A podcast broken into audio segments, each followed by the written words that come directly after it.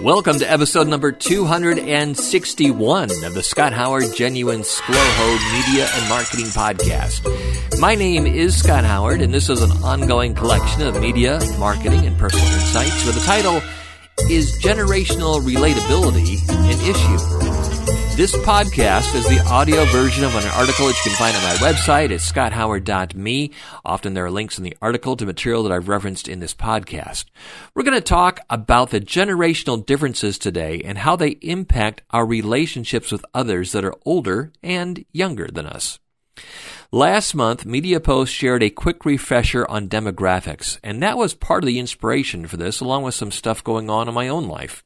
First of all, I'm going to reveal me a baby boomer. Graduated from high school in the late 1970s. I was alive when JFK was shot, but I've got no memory of it because I was just a toddler.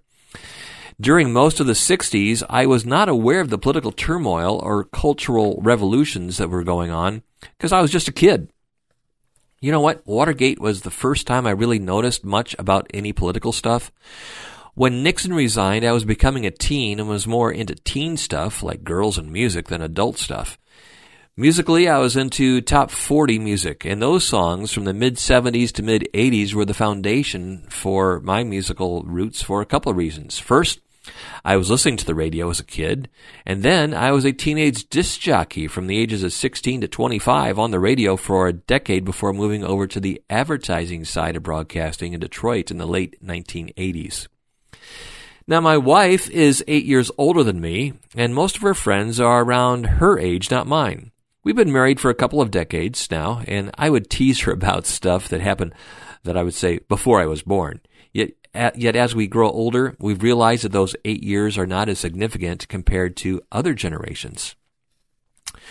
We've got five kids from our first marriages. They were all born in the 80s, and most of them have kids, so there's another generation in our family now. I recall 20 years ago when I was taking a break from media and marketing and learned how to run a thermoformer in a plastics plant. And the people who were working for me were closer to my kids' age than mine. And that was one of the motivating factors to return to radio and get out of the very physically demanding factory world.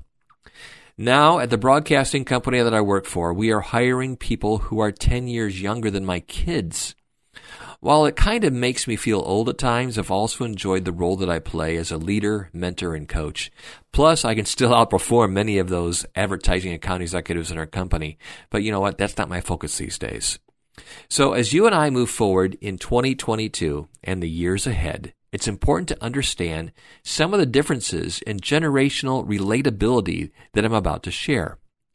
A dozen years ago, I was guest speaker on a personal on personal branding to a group of Huntington University students.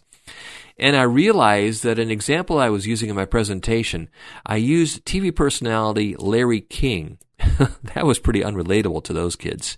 So the following year, I updated my presentation to fix that. Well, enough about me. Let's take a look at this Media Post story.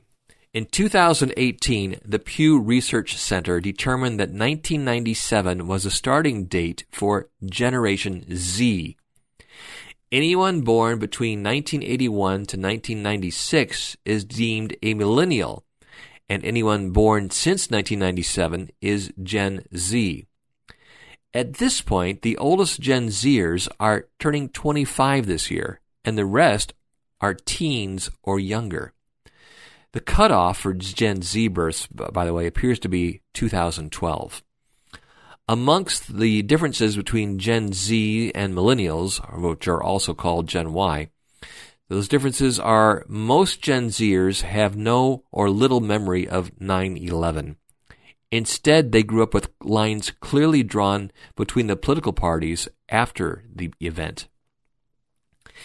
Generation Z is the most, most ethically diverse generation in U.S. history. The next most diverse generation is millennials. Some 52% of Gen Z is white, 25% is Hispanic, and 4% Asian, according to Pew Research. The iPhone launched in 2007 when the oldest Gen Zers were just 10 years old. They came of age as of social media, mobile computing, and constant connectivity were part of the landscape. According to a 2020, 20, let's try it again. According to a 2021 survey, the top brands for Gen Z were Google, Apple, and Amazon. Netflix, Chick fil A, and Vans came in after that. But that survey is far from definitive. Others have put Nike at number one, Netflix at number two, YouTube number three. For millennials, the top brands were Apple, Nike, and Amazon, according to the website marketing firm Moosylvania, and Google was number eight. In other words, there doesn't appear to be a deep divide between Gen Y, the millennials, and Gen Z. That contrasts with the divide between Gen X and baby boomers, which was driven by some big differences. Baby boomers currently comprise about 70 million people versus 65.2 million for Gen X, according to Insider Intelligence. Now that doesn't seem like a huge difference, but Gen X was marked by a baby bust mentality that sported attitudes of cynicism and skepticism after the euphoria of baby boomers.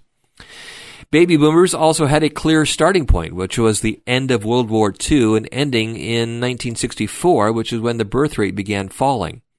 Since then, the delineations between generations seem somewhat arbitrary. As a result, those expecting a huge chasm between the Gen Y and Gen Z may come up short. Now, some additional insight you, as you consider all of this, is to not make broad assumptions about someone because of the generations that they were born into. I am much more active than my son because, uh, um, well, when it comes to online behavior, I also was an early adopter compared to folks who are 10 to 20 years younger than me. I had to push and pull some of my former coworkers to move forward with certain things that they thought were just a fad, but were clearly much bigger and longer lasting. Twitter is an example that comes to mind. Want to know more, or do you have some insights to share on this subject? Contact me. And if you have any questions or need help with your marketing or advertising, you can ask me, Scott Howard. I've got a few decades of experience and I'm the general sales manager of WOWO Radio in Fort Indiana. My email is scott at WOWO.com. That's scott at WOWO.com. Podcasts by Federated Media.